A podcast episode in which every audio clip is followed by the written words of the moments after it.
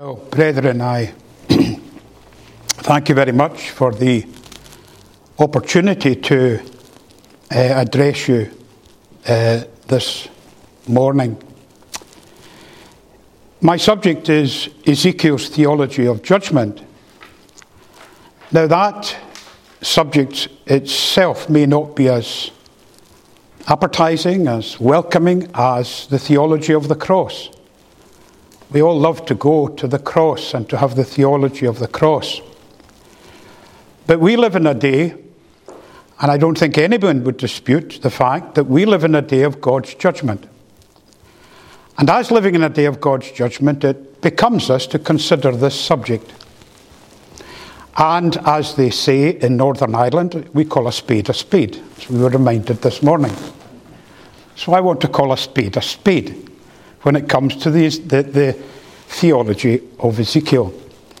And there are three things that I wish to uh, look at the, the relevance of Ezekiel's theology, its relevance for today, the reasons for that judgment, and what we are to learn from uh, the Ezekiel's theology of judgment that we are given in his uh, book. Three things the relevance, the reason, and what we are to learn from it.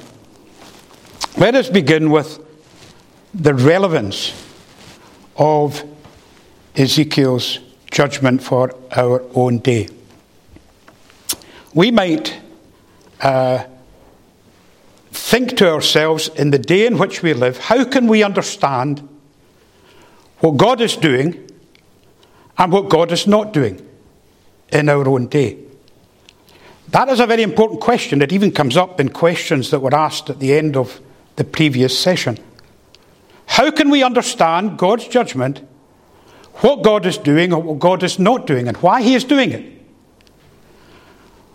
We might sit down at our desk and sit and say, well, this is, the, this is why God's judgment is on. We'll write it down, and that's the answer. And ah, here's something else, and we write down, we write down something else. And all we're really doing is writing down our own pet issues. You sit down and write it, and someone else sits down, and you'll all come up with different issues because you're all coming up with your own pet issues. That's not how we need to look at God's judgment today. You need to understand, I think we need to understand two things. First of all, history is always unique. We are living in times that are unique. Every time in history is absolutely unique. By the same token, there is nothing new under the sun. It's all been there before. Mr. Kirkland, who lectures in history, will tell you that. It's all been there before. So that there's nothing new under the sun.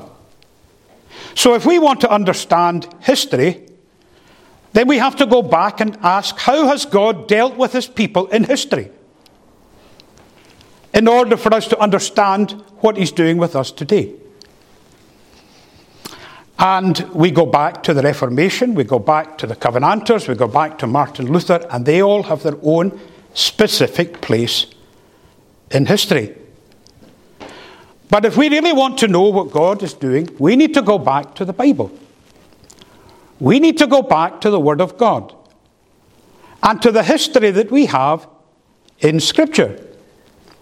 The Catechism tells you in the very first Catechism man's chief end is to glorify God and to enjoy Him forever. What rule hath God given to us to direct us how to glorify and enjoy Him? The Word of God. It's the only rule to direct us how we may glorify and enjoy Him. So we come to the Word of God.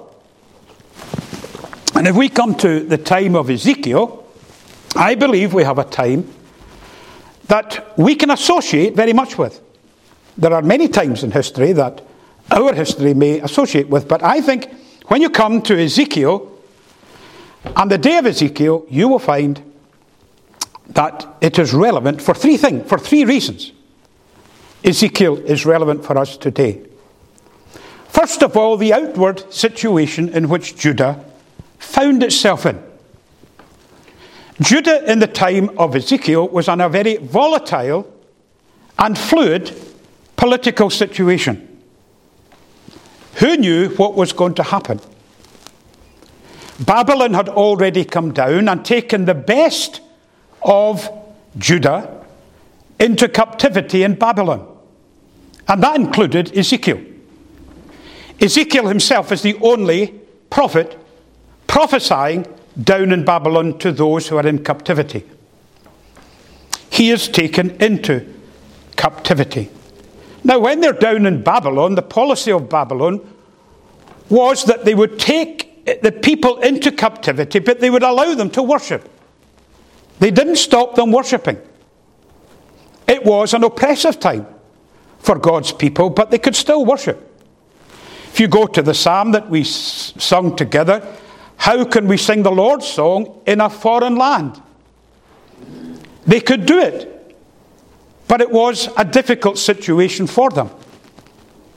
And if you also remember, standing on the sidelines are the Edomites.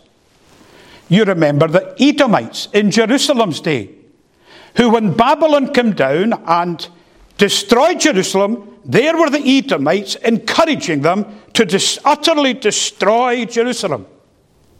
The Edomites hated God's people. Now let's think on that in our own day. Is the church in our own day not in a very fluid, volatile political situation?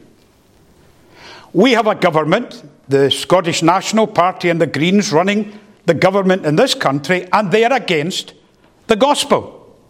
They are passing laws that are, that are against the gospel. And there is an oppressive situation, but you're still allowed to preach. You can still preach the gospel. You're still able to stand here with a Bible and preach as we are today. But on the sidelines, you have Stonewall, the Humanist Party, all these different parties, and they hate God's people. Just as the Edomites hated God's people. So, from an outward position and an outward perspective, we can associate, at least in some measure, with Ezekiel and his day. But it wasn't just out with Judah that there were problems. Within Judah itself, there were great problems. We are told that there was gross idolatry. You have the picture of Ezekiel walking towards the temple. And there is the entrance, the door to the temple. And as he's taken to it, there's a side door into which he is taken. So it appears as though the worshippers are going into the temple. But instead of going into the temple, they go in this side door, and there are all manner of beasts and idolatrous things. When you read it, it actually gives you something of the shivers when you read it. That's what Ezekiel sees. There is gross idolatry. Now, the second thing you will find is that there were false prophets in uh, Judah. They weren't just those who preached other things other than what God said, they actually opposed what God had to say through his own prophets. They were opposing and persecuting Jeremiah and Ezekiel, and they stood full square against the Word of God. Now, when you look at both these issues, gentlemen, you find that they're there in our own day. What passes for Christianity in our nation, Roman Catholicism, and that's what's being depicted, it's full of idolatry. That is rife in our own day in, with Roman Catholicism. Idolatry. But it's not just idolatry that, that covers our, our, our nation. There's false prophets. You go to, to, to Edinburgh, and I've mentioned this perhaps before. You've maybe heard me mentioning it before. There is a congregation in Edinburgh with a minister, and he boasted at the beginning of his preaching that that week he had visited the Humanist Society. They had wanted to speak with him. And the first question the Humanist Society asked him was Do you believe that Jesus Christ died for your sins? He said, I told them not at all. Who believes that? That's all, that's all old fashioned stuff. We don't believe that. False prophets in our own day. Not only those who will preach other things, but those who will actually stand, as there was in the day of Ezekiel, and prophesy false things. But it wasn't just a problem out with Judah. It wasn't even just a problem within Judah. There was a third problem. And that is that those who, who, who stood for the truth, those who were concerned for the truth, were but a remnant, a very small remnant. You see them in chapter 9 that we read, and the Lord said unto him, Go through the midst of the city, through the midst of Jerusalem, and set a mark upon the foreheads of the men that sigh and that cry for all the abominations that be done in the midst thereof. There was only a remnant that was left that actually sighed and cared for truly for God's cause. Only a remnant. My friend, can that not be said in our own day? In Presbyterian Scotland, you come to the small Presbyterian churches where there is generally a, a, a desire, in one way or another, they sigh and they cry for the state of our nation and for the state of the church. My own denomination, Free Church Continuing, Free Presbyterians, Reformed Presbyterians, the smaller denominations within this nation are basically the denominations that seek to preserve the truth. But, my friend, how, what impact are these congregations making and denominations making in our land today? Very little. Any congregations that seem to prosper, it's just a case of musical chairs. We are making no inroads whatsoever into the, gen- the, the, the general population of our nation.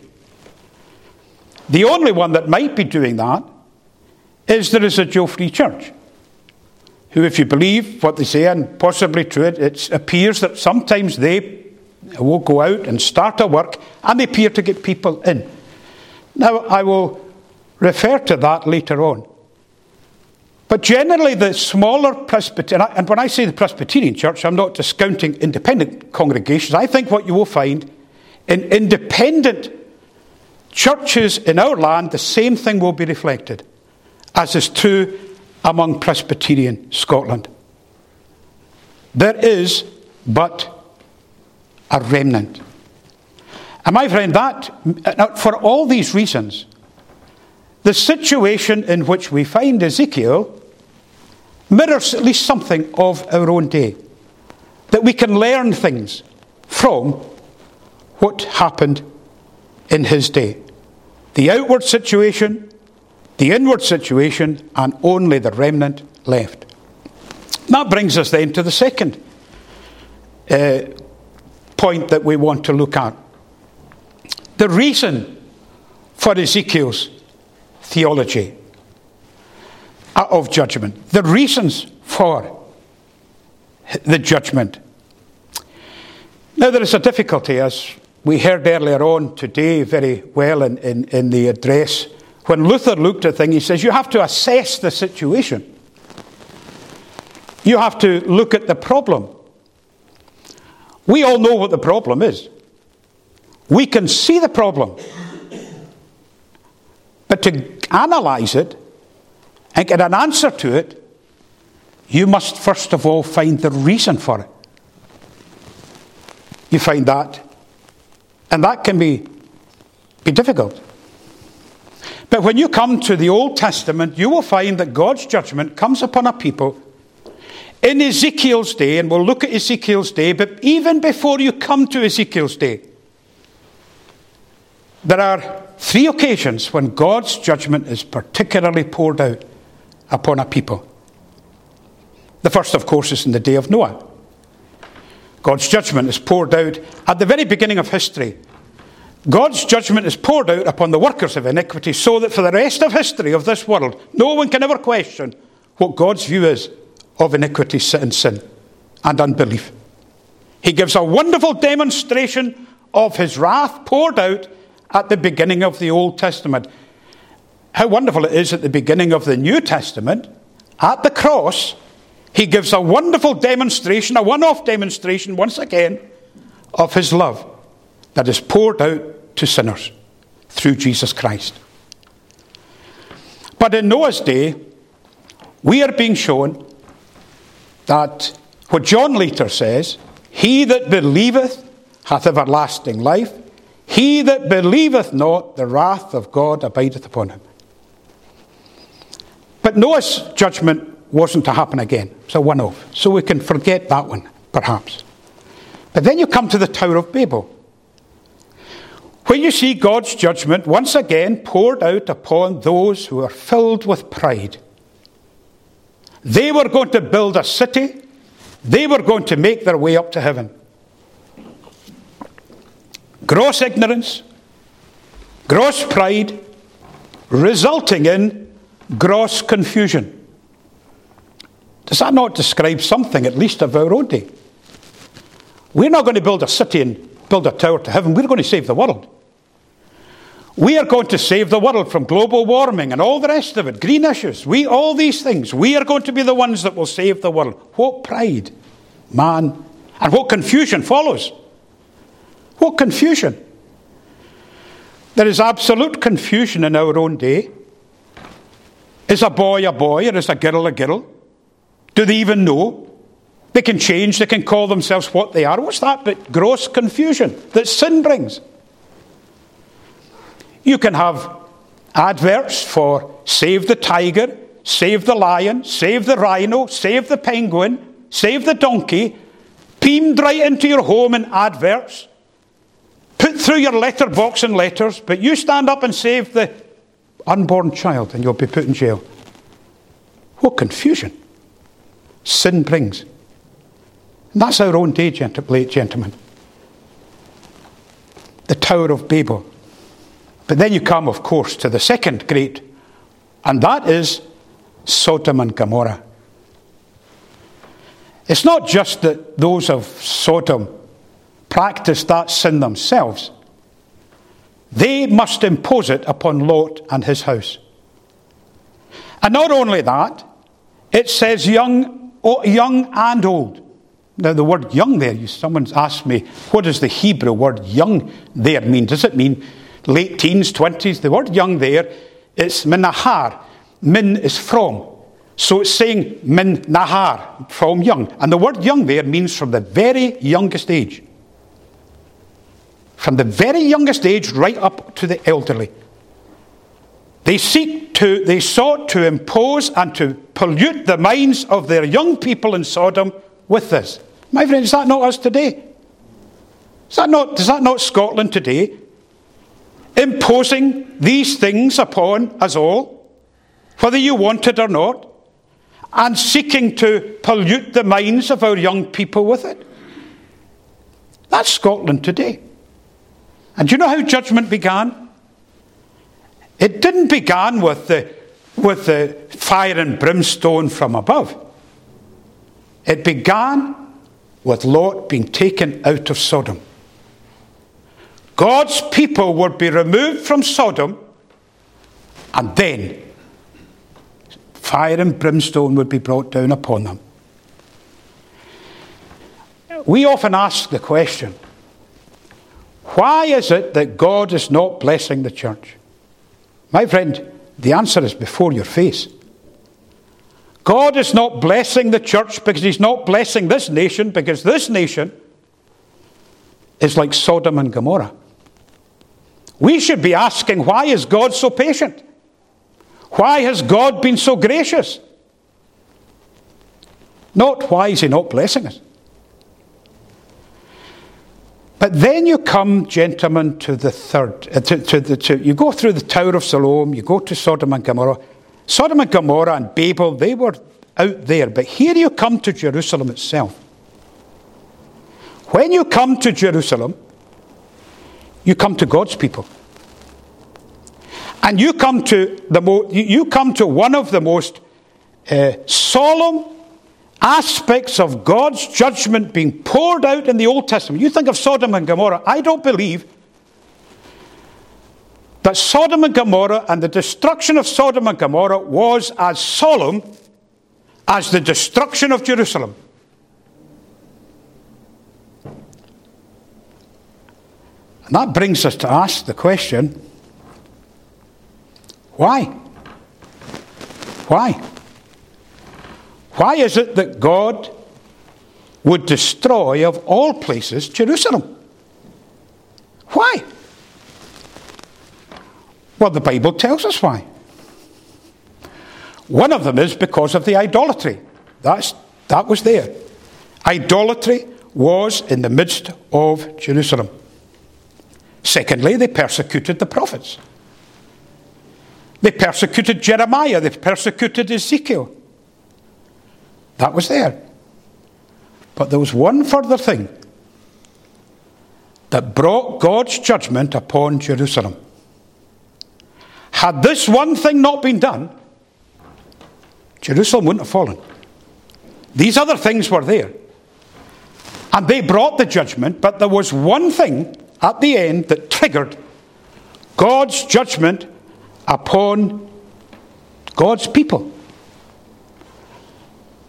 What was that judgment? Well, Jeremiah goes to Zedekiah the king. And, Zedekiah, and Jeremiah says to Zedekiah the king, Listen here, Jeremiah, uh, Zedekiah, you must do obedience to Nebuchadnezzar, the king of Babylon. And if you don't, God's judgment is going to come upon this city, and you will not know the whirlwind that comes from the north. You better do obedience to Nebuchadnezzar. Zedekiah was a man that probably did agree with uh, Jeremiah. But the trouble was, he was a weak man. And he listened to the young guns that were left in Jerusalem. All the wise men had been taken down to Babylon. You were left with all these young guns in Jerusalem, and they were saying, No, no, no, we go with Egypt. We trust in Egypt. And Zedekiah went along with that. And the result was the destruction of Jerusalem. Why would destruction come upon Jerusalem because Judah doesn't do obedience to Nebuchadnezzar. Is it that Jeremiah is some kind of great war admiral that knows all the strategic moves? No. Is it because God couldn't protect them from Babylon? No. Wasn't any of that. The reason why Jerusalem was destroyed and why Jeremiah said to Zedekiah, You must do obedience to Nebuchadnezzar, is because Zedekiah, on behalf of Judah, made a solemn vow before God that he would do obedience to Babylon. And Jeremiah comes back to Zedekiah and says, You break that vow that you have made before God and in the name of God, invoking the name of Yahweh, and I'm telling you, judgment will come upon you. Now, does that apply to our own day? Surely it does. You go to out there into the world. What do vows mean out there in the world? They absolutely mean nothing. You can take vows before a, a congregation, marriage vows. You can break them like that nowadays. You can get a quickie divorce. It means nothing. And sadly, that very attitude has spilled into the church, has spilled into God's people, has spilled into the church. We think that marriage or vows that are taken can be broken. My friend, they can't. It's a very solemn thing to make a vow before God and then to break that vow. But let's come into the church and ask ourselves about the, the in, within the church. You go back in the history of our, our, our, our, the church in Scotland, what a wonderful history. You come right down through 1843 to the Free Church, who stands on the, patronage, who comes down to 1900, and they stood and said in 1900, You cannot change the vows that men have solemnly taken before God because they have vowed to the constitution of this church. You can't do that. Not even one man standing up and saying, I disagree, can allow that to happen. Because, every, because the vows that these men had taken were so fundamental. The Free Presbyterian Church today and the residual Free Church take a different view of the Declaratory Act. They say the Declaratory Act is there and can allow into the church changes the Free Church men in 1900, the Constitutionalists said you cannot change the Constitution of this church. Why not? Because our men have vowed a vow to defend it to the death. Sadly, down through the 20th century, gentlemen, men were taking vows within the Free Church that they had no intention of maintaining. That is the conclusion, and the only conclusion that one can come to. In 2010, the Residual Free Church, the second biggest Presbyterian church in Scotland, as a denomination, says we will change and we will, we will break the vows that we have taken to assert, maintain, and defend purity of worship. Since then, they have broken the vow to the confession of faith, and we think, or people think that's okay. The response that we give, perhaps, is let's write a book defending purity of worship. My friend, whether they sing psalms or hymns is a secondary issue. The biggest issue is the fact that vows have been broken before, solemn vows have been broken before God. It was in, in Zedekiah's day, judgment came upon the Lord's people and, the, and Judah, and it affected everyone. It came upon Jerusalem because vows, one vow that had been that had been given in the name of Yahweh was broken. My friend, no wonder God's judgment is upon us as a nation.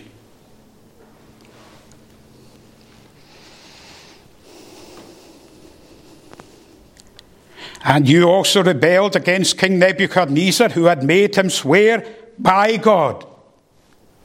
Second Chronicles 36 and verse 13.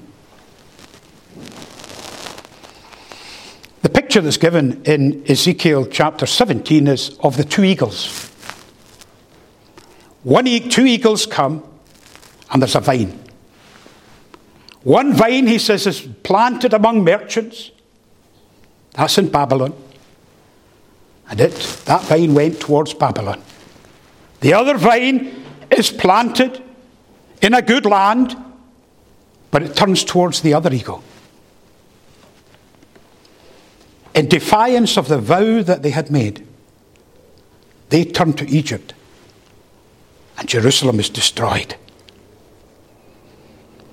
That brings us then to the third thing. What do we learn from all of this? Well, we look at the history of Scotland. Look at the history of our nation. It's a wonderful history, isn't it? Takes you right back to the Reformation,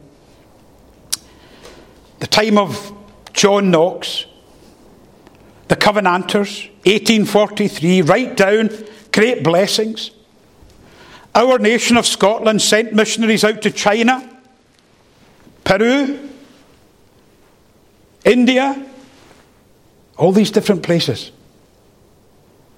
Africa. What a history. God would never allow the gospel light to go out in Scotland. My friend, they said the same thing about Jerusalem. They said exactly the same thing about Jerusalem. Even Ezekiel said, no, not Jerusalem. Anywhere else the light can go anywhere else God's judgment can, but not Jerusalem. My friend, is that what we think about Scotland? Do you think today that Scotland is such a favoured country that God will not bring his judgment and that God will not put out the gospel light in this country? Don't be fooled. They said that in Ezekiel's day about Jerusalem. And Jerusalem was destroyed. The second thing we ought to to learn from this is that Ezekiel and the remnant, but particularly Ezekiel and Jeremiah, but particularly Ezekiel, when he heard what God was going to do, he cried out, No. Lord, I plead with you, don't do this to Jerusalem. What's God's answer? God's answer says, Go ye after into the city and smite. Let not your eyes spare, neither have ye pity. Slay utterly old and young, both maids and little children and women. God said, I will bring judgment. And it doesn't matter. You can plead all you like, Ezekiel. The day has come when judgment is coming upon Jerusalem. And my friend, do you think that we're any better than Ezekiel or the remnant that was there in Jerusalem's day? We can cry out, we can plead with the Lord, but my friend, all our pleading and all our prayers must be sprinkled with the words of our Lord Jesus Christ. Not my will, but thy will be done.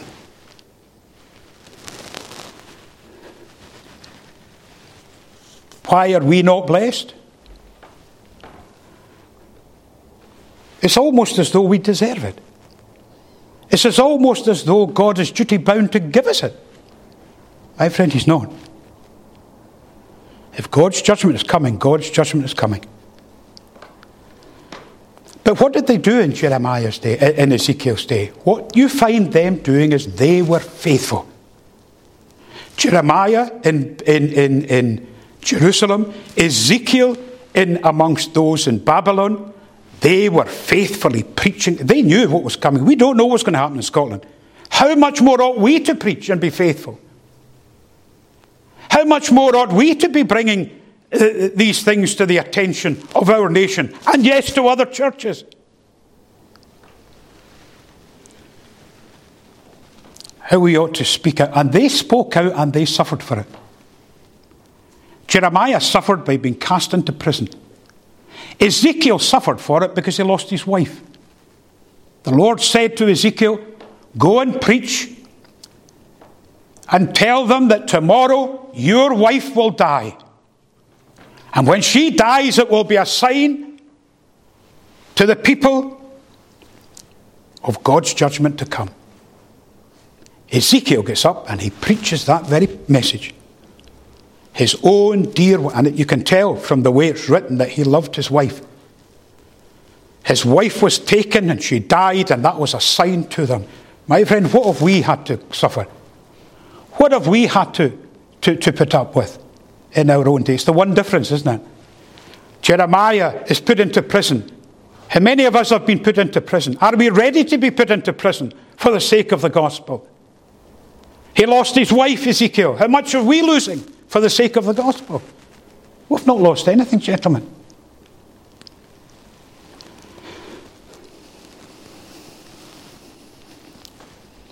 But let us also notice that in the midst of God's judgment, God would still bless. God still blessed his people. We often ask the question,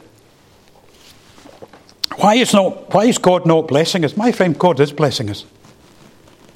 He's, he always blesses his people. Look at how he put an ink mark upon those who were there. Put an ink mark, separate them. Don't let a mark come upon them. Smite, let not your eyes spare, slay utterly, but come not near any man upon whom is the mark. The mark of the ink. They were, they were, they were spared. But not only that, gentlemen.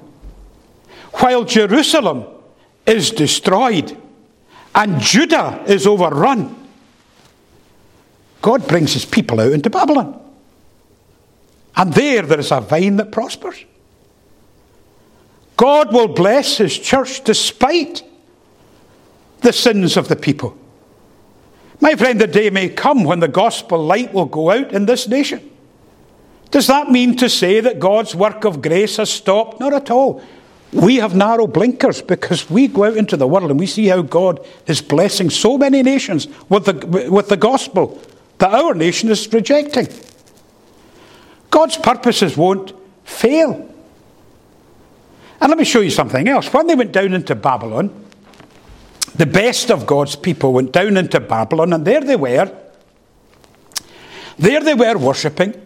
And at the beginning of chapter 9, you see God already beginning to move off of the, off the mercy seat. He's already moving away from the mercy seat. He goes to the outer doors. And you know what he says to God's people? He says to God's people, I will be to you as a little sanctuary down in Babylon. Isn't that wonderful? God's people are in Babylon and God is there with them. I will be like a little sanctuary to you. My friend, that was the beginning of the synagogue worship. Down in Babylon, there is the beginning of the synagogue worship. And how that synagogue worship was greatly blessed to the gospel, wasn't it? Where did Paul go when he went, first of all, from Jerusalem down to Antioch? They left Antioch, went round uh, Cyprus, went from Cyprus over into Turkey, up into Turkey, uh, up into Lystra. Where did they go? The first place they went? The synagogue. They preached in the synagogues. And there, the first congregations of God's people in the New Testament were formed. The Hebrews, in the synagogues. You see, God is a way ahead of every one of us when it comes to it. God knows, and God even blesses His own church in the midst of His in the midst of His uh, in the midst of His judgments. And here's another wonderful thing: you go down into Babylon, and there you've got Nebuchadnezzar, the king of Babylon who's humbled before God. There he is mad. Then he lifts himself up and he's humble. Yeah, you see, your ways are not God's ways. My ways, my thoughts are not God's thoughts. God knows the beginning from the end, and God will never forsake his people. That's the optimism that we can have even today. He may not bless this country. Who knows? We must humble ourselves like the, those who were the minority, the remnant. We must humble ourselves. We must cry unto the Lord. Perhaps He will be gracious to our country. But as Dr. Kennedy once said, away back in the 1800s, he saw it coming in his own day. That's 400 odd years ago. God said He would always have His people, but He didn't say He would always have it in Scotland. Who knows? what's going to happen to our country. But we can be sure. Of this we can be sure. Not one whom the Father has given to the Son will ever be lost. And not one for whom the Son has died and for whom he prays will ever be lost. and not one the same whom the Holy Spirit blesses the word will ever be lost. So that when you come to glory, when you come to Emmanuel's land, and there is the great marriage supper of the Lamb, what has happened? The gospel has gone out, and some have made excuses. Then it's taken and it goes out there, and others make excuses. They don't come, they don't want it. Then it goes into the highways and the byways, and they come. And you know what ends up? Do you know the purpose of that? That my house might be full. That's the glory of that parable, isn't it? That God is a house. Jesus Christ speaks of it, a house of many mansions. There is a place there for all whom the Father has given to the Son, and nothing will come to an end until that house is full. And you know what it is? There is the marriage supper of the Lamb. You go to a marriage, and sometimes someone can't be there because they're ill, or someone else can't be there because of circumstances. At the great marriage supper of the Lamb, there will be not one seat that's left empty. All of God's people, all of the bride, will be taken in. That's the encouragement that God gives us in His Bible. Thank you very much, gentlemen.